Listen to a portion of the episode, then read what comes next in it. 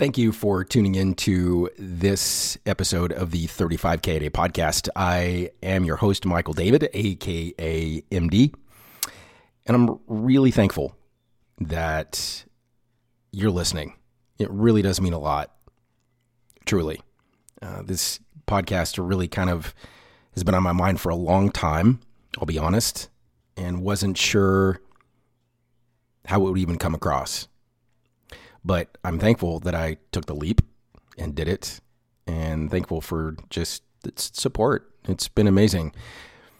As it comes from originally from my I Decide campaign that stemmed from this very interesting poem that came to me one night on December 5th of 2010. And it's interesting the timing of when that occurred. But before we get into this, I, I, first of all, this subject of divorce is extremely personal for anybody that's ever experienced divorce. Whether you were a child and your parents divorced when you were cognitively aware, or you yourself have gone through divorce. And as it's been said before, divorce is worse than death because that person is still walking around and it can be a continual reminder of that pain, especially if you have kids as a result. you know, most time when you break up, uh, you never see that person again, and time heals that wound. But when you have to maintain a level of connection with an individual that you can no longer be in a vulnerable relationship, there is still a level of vulnerability. And today, I really wanted to talk about divorce and what I have learned from it. And the takeaway has truly given me a greater understanding of love, number one, but number two, what it really takes to build a fulfilling marriage. Well, let me just say this before I get into this because uh, I'm, I'm going to get deep within my own experience that maybe you can relate. But if anything, through this podcast, you found uh, interesting, helpful, insightful, challenging, all I ask is that you share it with a friend that maybe somebody could be uh, facing an impending divorce. They could be coming through a divorce. They could be well past the divorce, but still dealing with some recurring issues or hiccups, and they're not really sure why. And maybe this can help. Because if, if nothing else, the the lessons that I took away from it, the lessons that I found to be most beneficial for me in my marriage now that I have, that is just truly incredible and it is incredible because of what I've learned. Now, I've been divorced twice uh, previously. Once to a, a marriage in my uh, early mid 20s, and then that only lasted the, the marriage about 13 months before she up and left. Literally, I was out of town, and while I was gone, she moved out, got an attorney, so forth. And you know, for me, that kind of wrote it off. I, I felt just totally and without question just so violated and hurt and just it, it, crushed me. You know my vision for my life the kind of that um, unwritten contract was the hope of just getting married and having my own family. You know my mom and my biological father uh, split when i was very very little. I was like one one and a half years old and then uh, my mom remarried when I was four, right before I turned four. Due to the nature of the divorce and uh, issues that my mom and my biological father had, uh, my biological dad um, signed away his parental rights. And I actually didn't actually meet him uh, until I was 17, 18. But my stepdad, who I always refer to as my dad, was the man who raised me. And I actually went through an adoption process where I took his last name. And I didn't know any different. I didn't have any uh, back and forth. I didn't have any possession exchanges. I just had the stories that my mom told me. Be that as it may, I wanted so much to have my own family. And that comes from our innate sense of belonging. We want to belong in a relationship that we feel safe, that we feel like we are accepted for who we are, because that is a big fear of not being loved and being rejected for who we are. And first marriage was odd. A lot of uh, really interesting things that, you know, kept raising flags for me. Uh, you know, I'm a communicator and uh, I, I'm I'm a why guy. You know, why why is something going wrong? Why are you upset? Uh, let's talk it out. What can I do? Uh, but to the mistakes that I was finding, I was putting too much responsibility on my partner, my significant, my, my wife, of I was depending on her to make me happy. And, and that's why we ultimately get into these relationships and dating. Uh, we get engaged, we get married because we are building a premise and a framework that this person is going to make us happy.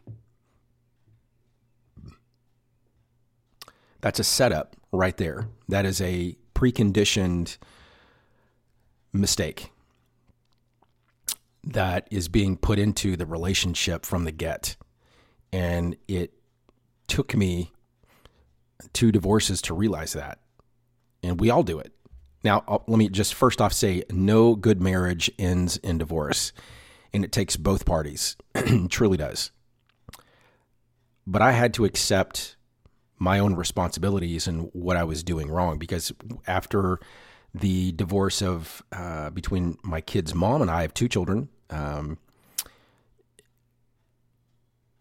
both were extremely different. You know, the first marriage, you know, we dated, uh, we uh, for quite some time, we lived together for a while. Then it was for me like this natural progression of just where it just needs to go.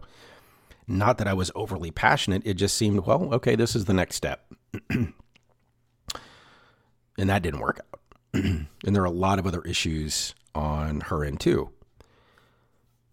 along with my own um, naive expectations. And then when I met my kid's mom, I was actually I had written out marriage completely. I didn't want to put myself into that vulnerable state again. It was it it hurt me so bad, and I just felt so incapable. I, I just I was like, why why did this happen? And I, I didn't want to end up in that feeling of vulnerability again emotionally because it's crushing. Everybody that's been through divorce, you know this. It is crushing. When I met my kid's mom, it was quick, it was fast, it was massive infatuation. I had never seen somebody uh, that I had dated or been around that was just so uh, caught up in the things I was doing and who I was. And there was a bit of an age difference uh, I think eight years, maybe. Uh, she was younger than I was, but I I didn't look at age difference. Um, I just looked at the compatibility, and man, she was really into me, and uh, it was really fun. I was just energetic, and it it just kind of happened fast, and we ended up married. Um, June, July it's like five months later.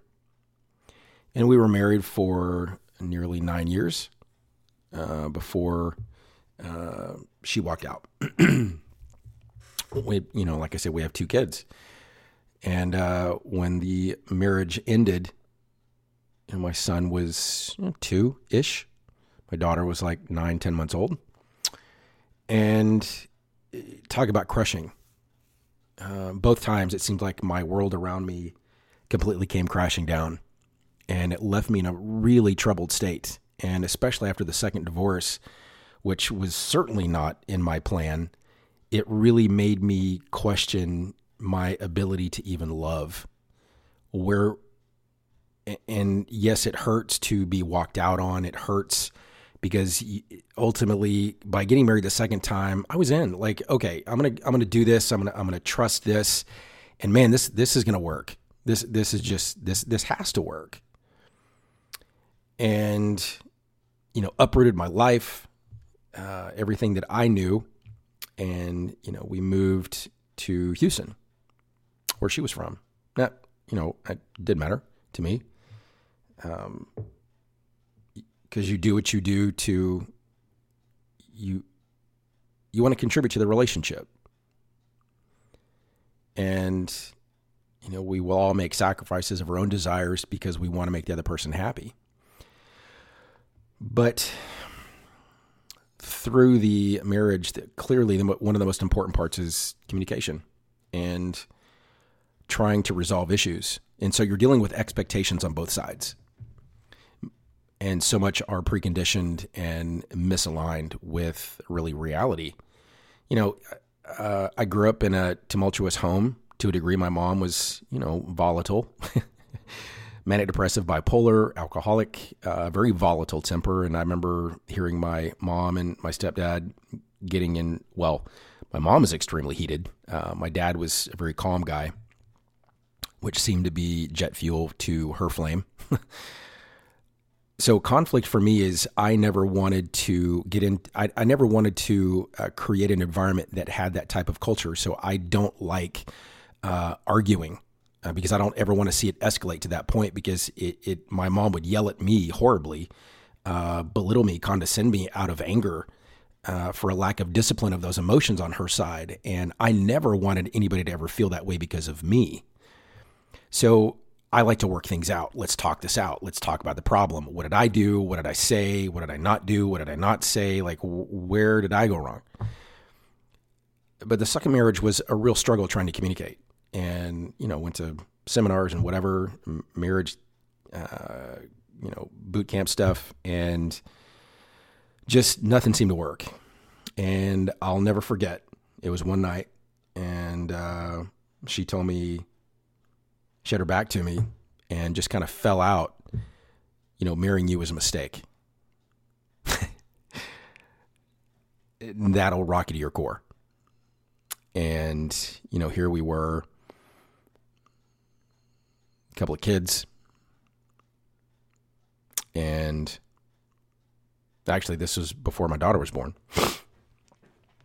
And, uh, it was really tough. It was really tough. Her expectations were not being met clearly, and I was obviously hurt. I mean, I was shocked when she made the statement. Now, not to say we were having marital problems, trying to find a solution because I did not want to go through divorce. Didn't want to do that.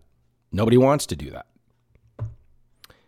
You want to try to patch the sinking ship. You want to try to find a way to keep it going. It just didn't work expectations could not be met on both sides, and a lot of hurts and a lot of reservations. And I'll be honest, I closed off. When somebody tells you that marrying you is a mistake, literally just straight up to your face, it is a natural reaction to you don't want to be vulnerable anymore. Hello. And that was the beginning of the demise of our marriage. Now we we try to work through. Uh, clearly, our uh, you know daughter was a fruit of the effort but in the end, it just wasn't the marriage that she wanted based on her expectations. I was not making her happy. I was not fulfilling her needs. And I was also reciprocated. Because of that, her passive retaliation was to emasculate me and just do passive things that chipped away at the desire to want to repair that marriage. All this being said, that was just to give you some context of where I come from. And when we split, I went through a self discovery phase because now divorced and two kids was certainly not in my life plan. oh man, talk about things going sideways fast. And it was very difficult. because it is the, the greatest sense of a feeling of abandonment and failure and embarrassment and self ridicule because you beat yourself up. Now, you can blame the other party for their wrongs, but again, no good marriage ends in divorce. It takes two people. All that being said, the practical things I learned from this were actually and are quite simple. I realized one of the first mistakes that I had made. I was expecting, and I was expecting just marriage in general, that it is the partner's job to make me happy. And when they don't, we take offense. It creates a small separation in the level of trust, in the level of vulnerability, in the level of how we love that person because we are actually loving with condition. I'm going to love you with all of myself until you are not meeting my expectations of making me happy. and reflecting back, I also realized that I remember going through some book, packing some things up that were hers. and I came across a book that I had bought during uh, one of the marriage counseling uh, weekend things that we attended, and it was the five love languages. And I tossed it. I'm like, yeah, piece of crap book. I, I really kind of despised any of those workbooks that I read and really tried to apply. And that one in particular, because it was just being pushed so much. You know, it was written on the context of how to help people who are married learn how to communicate. Kind of like a, uh, um, you know, a language translator, if you will. But then it was like a week or two later. I remember I was moving the boxes and that book was on top. And I was like, you know, I wonder if I actually read this book with a frame of mind of being single. How how could I rethink this? Because again, I I in, innate within myself, I have this forensic mind, and I want to find cause because I want to find a solution. And if there's something I need to fix, then what do I need to fix? And that was one of the other things that I also began to understand through really the rebuilding of myself and repairing some things that were not correct was how did I set that marriage, both marriages, plural, up to fail of my own doing without even realizing it? Because again, nobody gets into marriage because you want it to end. Nobody does. You get into marriage because you are in this blissful emotional state that you just want to be around this person all the time and you want this level of certainty through marital contract through uh, through vows of commitment that this is the one person in life that you can depend on. The underlying mistake is when people are depending on that significant other to be the source of their happiness. And I learned this is one of the big lessons that I took away. And I even told my my wife before we got married, I am never going to expect you to make me happy. That's my responsibility because that was a mistake that I had made. That was a mistake that my two pre- previous wives had made to themselves as well. They had put that expectation on me. And our natural instinct when we feel hurt, we feel taken advantage of, we um, feel our vulnerability is hurt, damaged, we retaliate, we close off, and we want to, in a sense, with a passive sense of sense of vengeance, want to make the other person now begin to feel a level of pain by withdrawal, by the cold shoulder, by not doing little things that maybe you're accustomed to doing in the relationship to kind of make a point. But over time, what become really small issues and not addressed become a massive wedge and it drives people apart.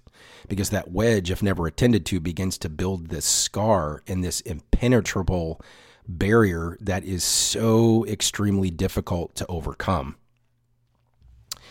for most irreparable, and also out of pride.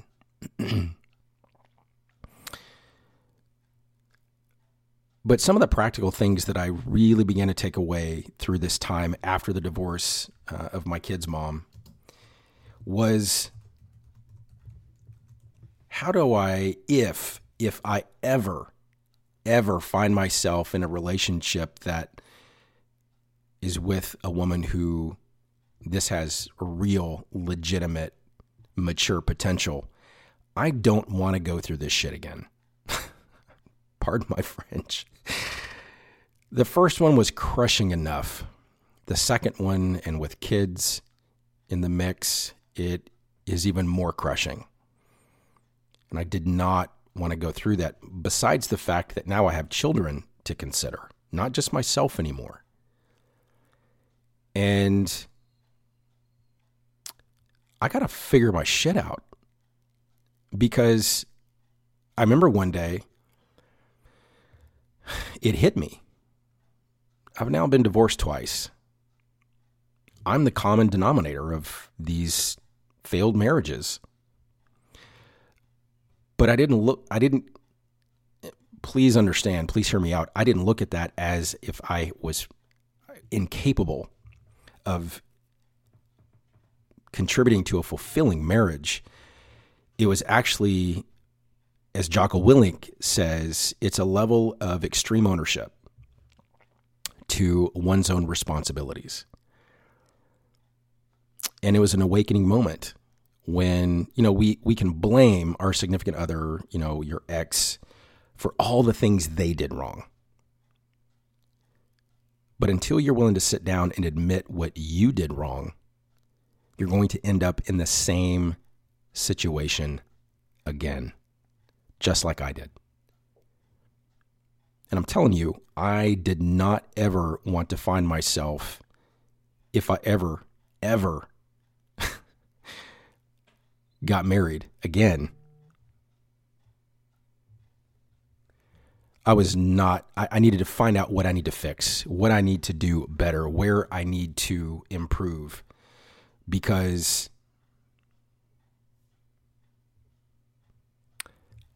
this is my responsibility. It's all it's all on me. So what do I need to do? And I began to really understand what gratitude really means and empathy in a marriage because one of the things that we do to set ourselves up to fail in a marriage in a relationship when you're dating and you engage or you get engaged to them is you're setting in place conditions, expectations that are truly unrealistic. I realized, first of all, uh, a long term, powerful, um, you know, marriage goals. Marriage doesn't come because you like the same kind of peanut butter. It doesn't come because you both love to work out. Those are great things but you have to have a foundation built on some really solid understandings and principles about your responsibilities in the relationship. Because if you do not fulfill your responsibilities in that relationship, you only have yourself to blame. And that's the talk that I had with myself. Where am I going wrong? What expectations do I need to remove?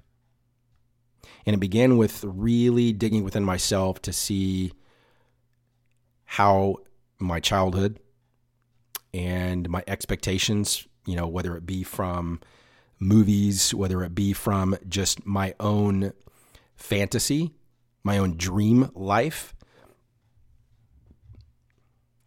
how I needed to take these things that were not meeting my expectations to look at it more effectively and responsibly. And this is one of the one of the biggest takeaways that I realized. And when I met, you know, I dated a little. But again, I you know, I didn't bring somebody around my kids until we had been dating for, you know, several months. Because again, I wanted to see was there going to be longevity. I didn't want my kids to see this revolving door of women in my life. That's not appropriate, nor is that healthy. And so I again because I had children and I did not want to find my myself in that again in that place in my life. You know, when uh, my kid's mom and I split, I was uh, uh, late 30s, mid mid 30s, 36, I think. I think that's right. And uh, yeah, that's right, 36. And mid 30s did not see myself being a divorcee twice. but here I am. And that's one of the things I had to do is I had to accept where I was. Number 1, plain and simple, right off the bat, I'm divorced twice. Now, how do I need to change so that I do not set up that relationship, the next one I get into, if it's a long term dating, that I do not set it up to fail because of my issues. And I really took a hard look at myself, how I love, how I communicate, how I react to things. And what do I need to improve? Now, when I met my my now wife, who also, by the way, is pregnant with our little boy, we're due in a couple months here in May 2019, just for context. When my wife and I met, it was not under the under the pretense of dating, relationship, whatever. We met in a completely different capacity. But I remember when we met, I was just so impressed by her poise, the way she articulated just her mannerisms. It was just really impressive to meet a woman with such class. And I was very intrigued. I just wanted to learn more about this individual. And it was it was a while before I think, you know, um, she'll have to fill in maybe some of the fuzzy details. but uh, of how our conversations began to kind of spark. And but it just continued just because of intrigue of each other. And having just conversations about life, man, and, and not, you know, over the top philosophical discussions about solving world's problems or world hunger, but it was just about the realities of life and the home life she grew up in, um, dating, and relationships, and our her own self discovery. And I just became more and more intellectually on a very cerebral level this woman that I'm talking to and yes she she is stunning but one of one of my careers as a photographer, I was paid to photograph many of what would consider the top 1% of the world's most beautiful women. So physical beauty had lost its allure for me because I had dated that. I uh, saw that that again only goes skin deep. I needed something that was cerebral. I needed something that had staying power. And that's when I realized for me, part of who I am is, and I, and I thank God for my photography career because it demystified the beauty factor of women. Just because you hot, that's not going to last. You're going to get old and wrinkly, you know? And if you're conditioned to only be in love with somebody because they physically meet your criteria, well, what happens when they've gained some weight. Life happens. They get a few wrinkles. Uh, they start to get hair in weird places. Um, yeah, yeah, you know, now are you going to fall out of love for them because their physicality is no longer what you deem to be at your quote unquote level? Well, again, you're you're setting someone else up to live by an expectation that is your expectation, not theirs. So it's a misalignment of desire. And you're also telling them that your love for them is conditional. When inside of us, we all want to be in a thriving relationship that we truly feel is totally unconditional. Well, let me tell you what I found with my wife and what I learned through divorce. I Because, and this is where we all set ourselves up in relationships, dating, engagement, and marriage. Why we set ourselves up. We come into relationships because we want to be happy. And I, I get it. It's a selfish desire. We want to feel loved. We want to feel accepted. We want certainty in a life with so much uncertainty and change. We want that person that, as people say, ride or die. I want my ride or die, somebody that's going to be with me through thick and thin. That's even in wedding vows. I promise to be with you through richer for poorer, through thicker and thin. But let's be honest if you're in a relationship with preconceived expectations and conditions when let's say you both could be in thriving careers making a, a great amount of money. You're enjoying travel and you know buying things and you know having the fancy things of life. Well then what if the careers come to a crashing end? Then what? Now when you've got financial issues which is the biggest contributor to so many relationships falling apart is because you're already walking into the relationship with a condition that you have to be financially stable and everything has to be according to plan for you to f- be compatible with that person. And that's why it's going to fail. We are people of condition, yet we want unconditional love. that's why. That's why it is never working out for people. And when I realized through my discovery.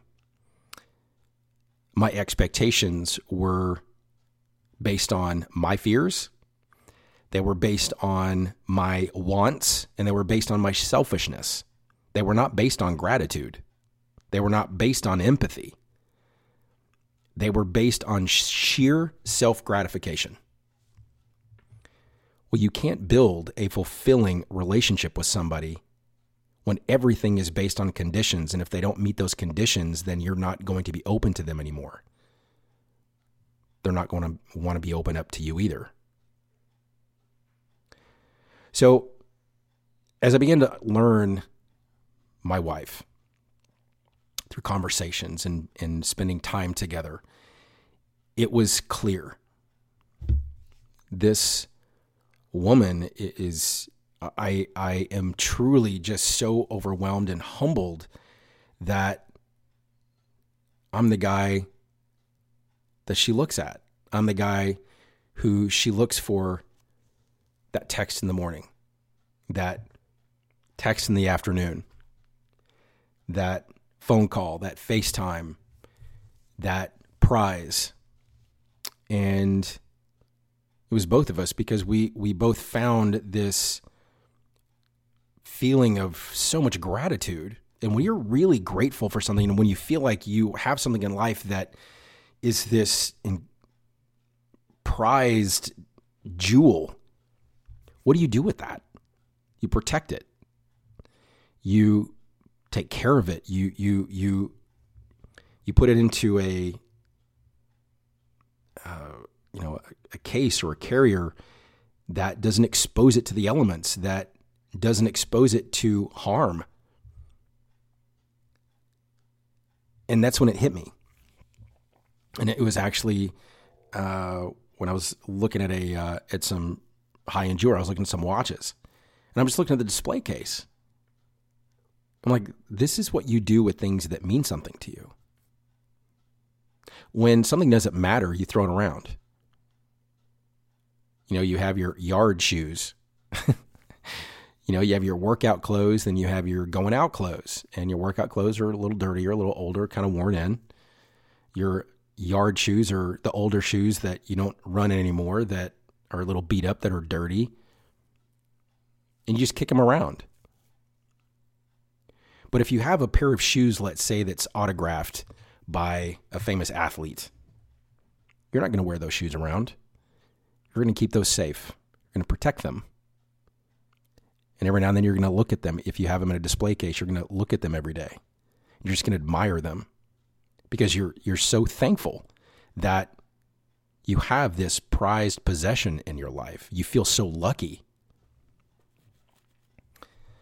I realized that's this is this must be one of the elements that makes a, a successful marriage And I realized, you know, if you've ever listened to relationship seminars, you've been to marriage counseling, you you you hear people talk about how you got to put work in the marriage. Marriage takes work. Successful relationships take work. You got to put in the work.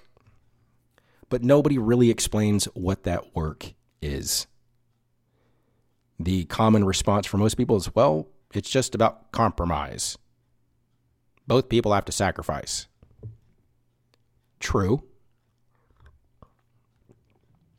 But if you're sacrificing with conditions, you're you're you're putting ticking time bombs into your relationship and that's not going to end well.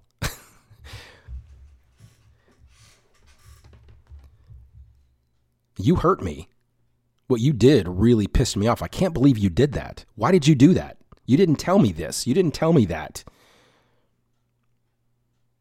And you start to lash out at the person in your life. And then it's like, oh, I'm sorry, I'm sorry, I'm sorry. You know, why don't you do this for me? Why don't you do that for me? You you never do this anymore. You never do that. Why can't we go back to just the way that we were? All these statements that come out, and I'm sure this is sounding familiar. And you start to hold these small passive grudges in this little pouch of your heart. And the more things that begin to occur, you begin to close up and withdraw and give the cold shoulder and then passively do things to piss the other person off because it's a sin of retribution for you. Well, since they did this to me, I'm going to do this to them. I'm going to make them hurt because they made me hurt. And you don't really deal with the issue. You know why?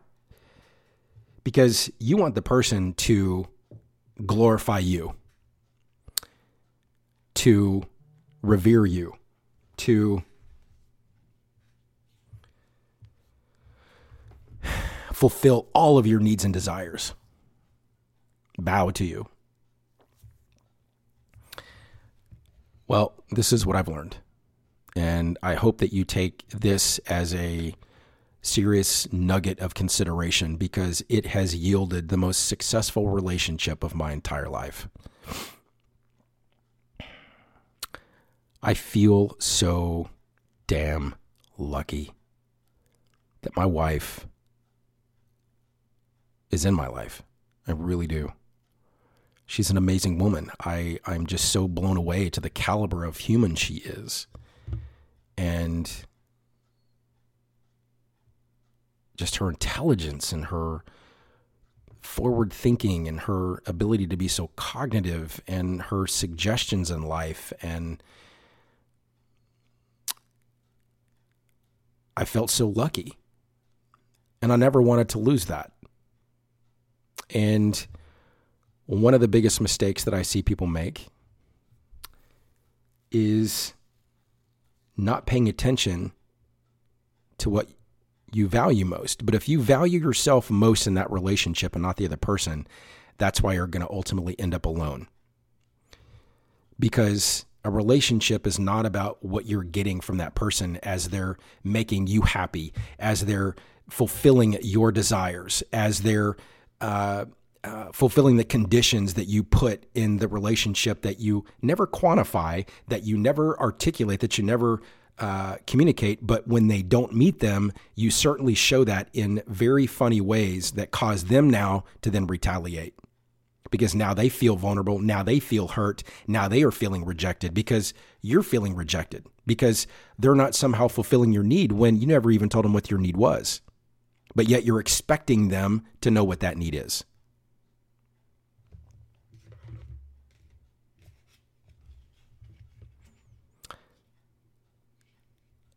Every day, I realized the work that people never talk about in a marriage and a relationship to make it fruitful is not work that you have to do, but it's work that you want to do because you want the end result.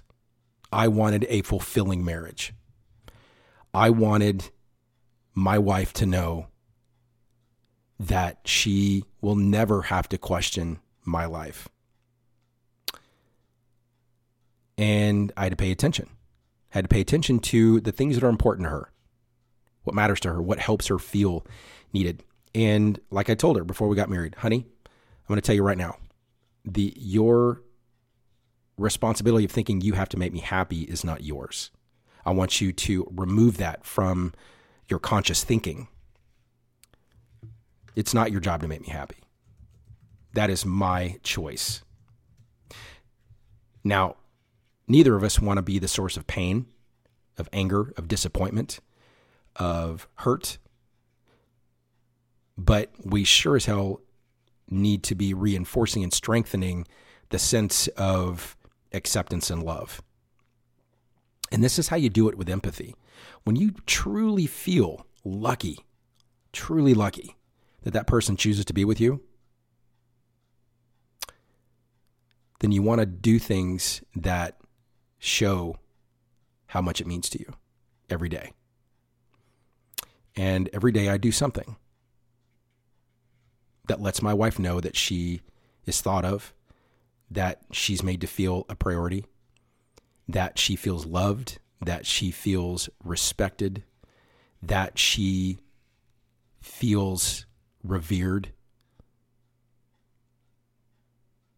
Though there are a lot of things, you know, self confidence, self worth, self value, uh, self esteem, those are all things that, you know, are my responsibility for myself, just as those are responsibilities for herself.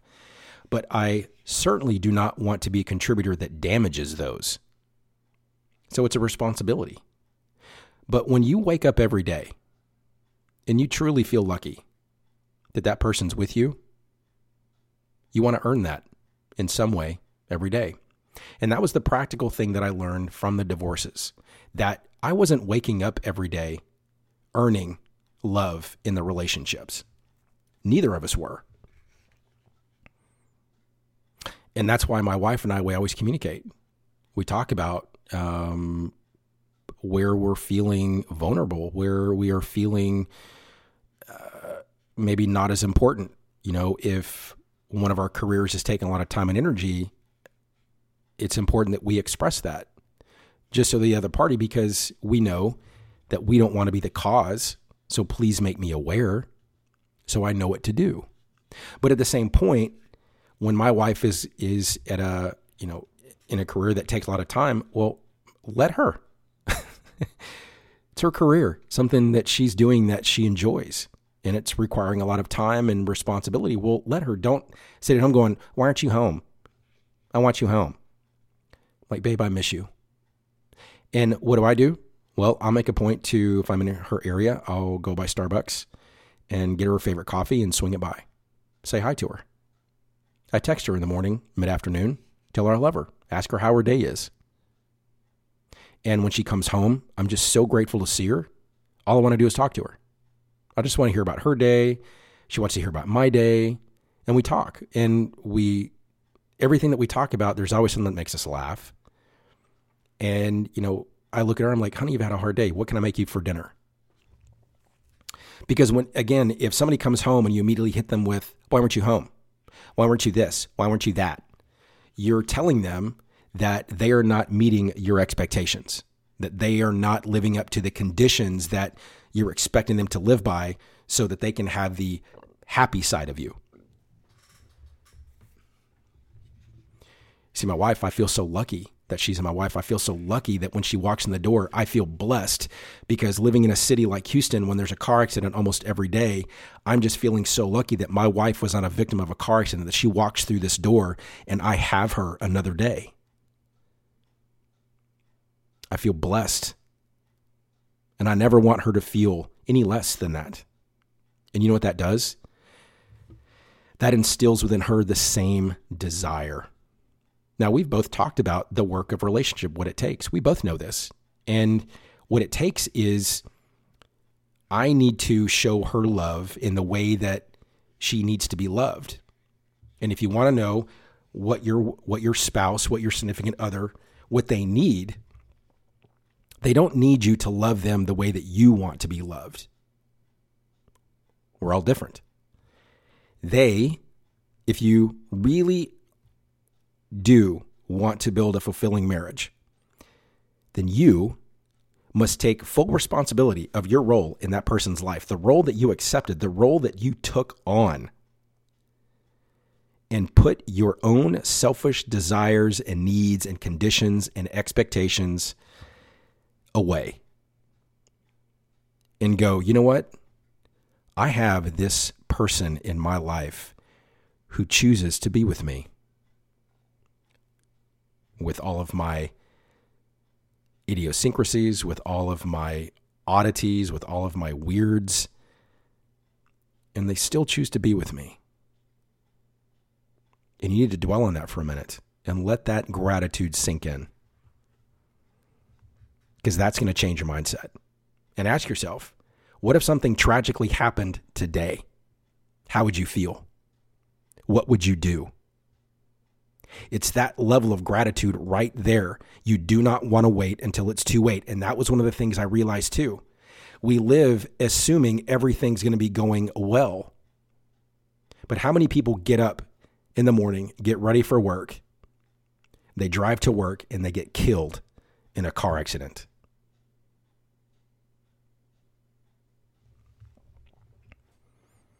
I know it sounds morbid, but look, I'm going to be 46. I have had some friends die now car accidents, as well as terminal illness. Life is a little different. And you don't have this unlimited credit card of life.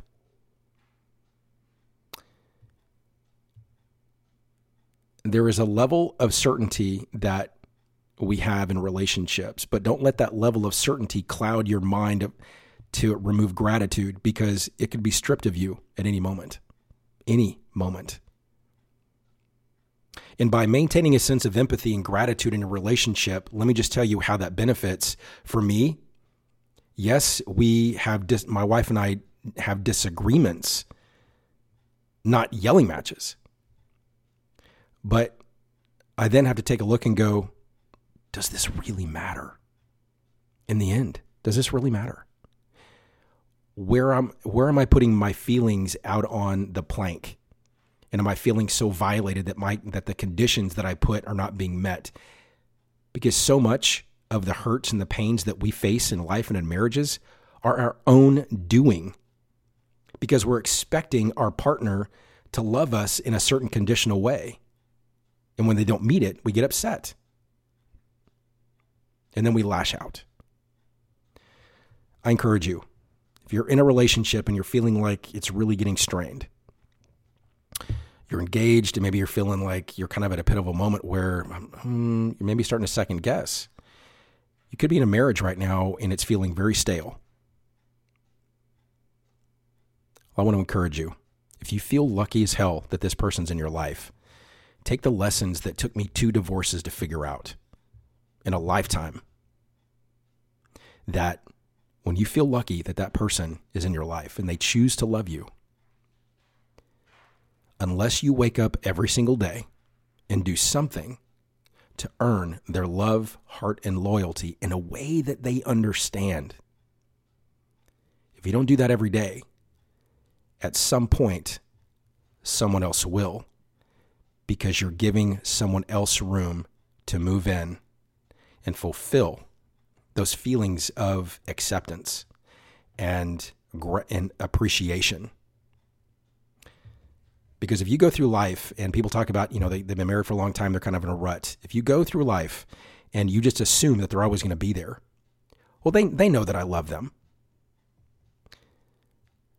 Assumptions are what create massive divides between people in a lot of issues. Take it from me, I know this. It's difficult. Marriage is, is is tough because you're taking two completely different people from two completely different uh, upbringings, and now with you know hurts and fears and baggage, and now you want to coexist and build a life together. Well, it's not going to be sustainable if it's based on you love the same peanut butter or you both love CrossFit. CrossFit comes to an end. Life happens, career, family, children, failures, mistakes, financial pitfalls. But the point of a relationship is to be there for one another. with zero conditions. And if you can truly find yourself now in a, in a state of massive empathy and taking full responsibility of your role in the marriage, in the relationship, then you are on the path to building a relationship that is 100% fulfilling. But you have to communicate this with your partner. It can't be one sided. Because I'll tell you, when you're in a consistent state of empathy and you're always working to earn your significant other's heart and love and loyalty in every way, every day, in a way that matters to them, little things aren't going to bother you. You're going to be more apt to listening when things go a little sideways. You're way more forgiving because you're not defensive, because you're proactively working to make sure that that person feels loved, accepted, respected, and valued. So if you don't know what your person needs from you, and I hear this from a lot of couples, well, I just don't know what you want from me anymore, then look at how they love you because that is what they need. If they're always leaving you little notes, if they're getting you prizes from time to time, if they're going out of their way to maybe they text you um, in the morning, afternoon, and the evening. Maybe um, uh, you know they're they're doing little things for you. Those are clues into what they want, because again, we love, we show love in the way that we want to be shown love, and that is your responsibility to figure out. Because if you can get your eyes off of yourself and expecting that it's the other person's job to make you happy, that's step number one. You're on your way. Number two, you wake up every day and you focus on what can you do today to earn their love, heart, and loyalty in a way that matters to them. You are on your way to creating a fulfilling relationship. This is the work by maintaining a daily sense of empathy and gratitude for your significant other, both of you will be able to come through anything. My wife and I have faced some incredible personal challenges together, not within each other, but to things around us, career and people. And without our true support and empathy and gratitude for one another, uh, it it would have crushed us but it's actually made us stronger. Because again, the point of a relationship is to be there for somebody you can be depended on because you love them and you want to be there for them because you want to be the source of assurance. You want to be the source of comfort. You want to be the source of assurance. You want to be the source of love and acceptance. You don't want to be the source of pain and rejection. So, again, if the outcome for you is you want to be in a fulfilling relationship and a fulfilling marriage, then you must make the decisions daily to create that and to stop expecting your spouse to do it.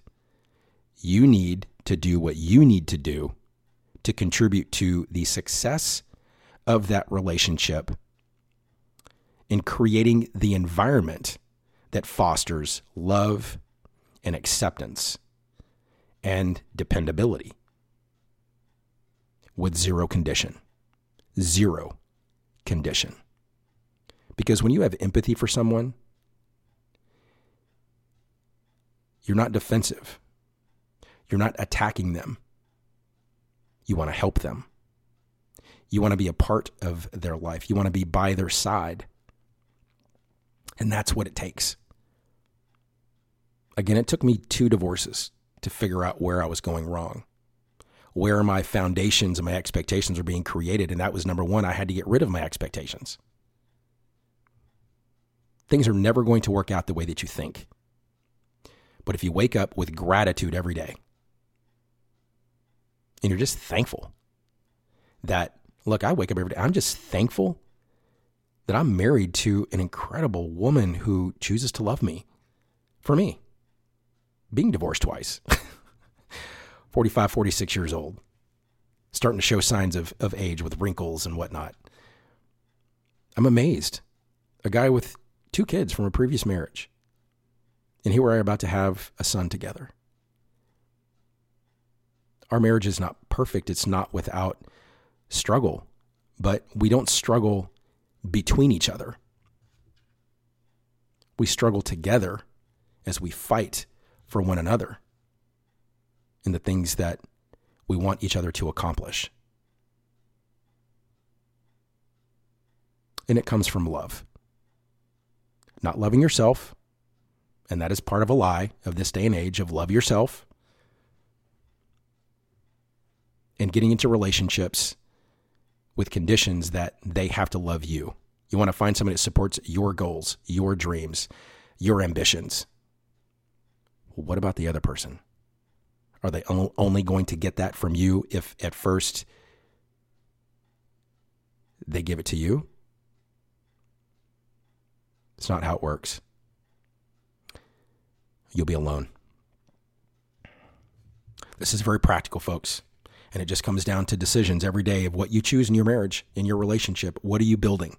Because you're only doing one of two things. You're only either building a fulfilling relationship in marriage or you're breaking it down because you're not accepting full responsibility for your role in that relationship and you're causing problems and not solving them by making the what should be the most important person in your life, you're not making them feel valued. You're not making them feel important. So you have to take responsibility. Quit blaming how they didn't do this and they didn't do that, or they did this and they did that, and go, okay, you know what? I want this person is clearly hurting. What did I do, or what can I do to remove that pain and help them feel valued?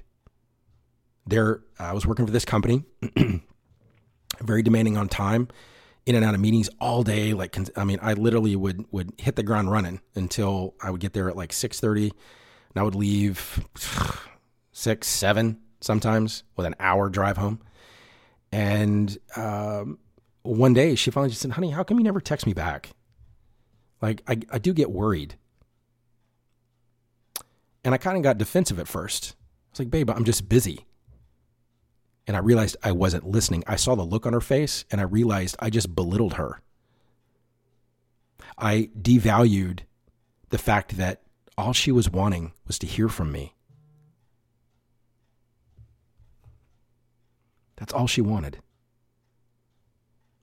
So I had to find a way to fulfill her desires to where she no longer felt unimportant. So I put in my calendar in the mid morning because I live by my calendar. Mid morning, mid afternoon. Text your wife, tell her you love her. Ask her how her day is. Now, it, it may sound systematic, but let me tell you, it was my responsibility to find what I need to fix so that I can give my wife what she's wanting from me. Because she texts me every day, I love you. How was your day? I miss you. That's how she shows love because she wants me to know that I'm important to her, which tells me that's what she would like. That's what she wants to be shown. It's little things, man. Don't overthink it. It's not don't save your your gratitude and value for Valentine's and a birthday and Christmas. Because you can't build a fulfilling relationship and marriage on 3 days a year of work. You want a real fulfilling relationship and marriage? You have to do due diligence and do the things that your spouse, that your significant other needs to feel important to you. That's your job. That's on you. And you accepted that when you stepped into this relationship with this individual. Again, you have to accept full responsibility for your role for it to truly work. I hope this really helps. And I hope that my mistakes and what I learned can really help you avoid them and have some clarity, real clarity and how to build a fulfilling relationship and marriage in your life. Thank you so much for listening. I know this was a little bit long, but I wanted to be honest and I wanted to be very transparent and allow you to hear from my heart how divorce taught me truly how to love. It's not easy. You have to take a step back and accept where you need to improve. You have to accept fault. You have to. But this will help you. Infuse empathy and gratitude into your relationship, and I guarantee you, you will see a dramatic shift in the outcome of that relationship on a daily basis. I guarantee it. Thank you so much for listening. Again, if this was helpful, encouraging, empowering, intriguing, challenging, all I ask is that you share it with one friend. Thank you so much. Remember, you make 35,000 decisions every single day. Make sure they help you and not hold you back. Until next time.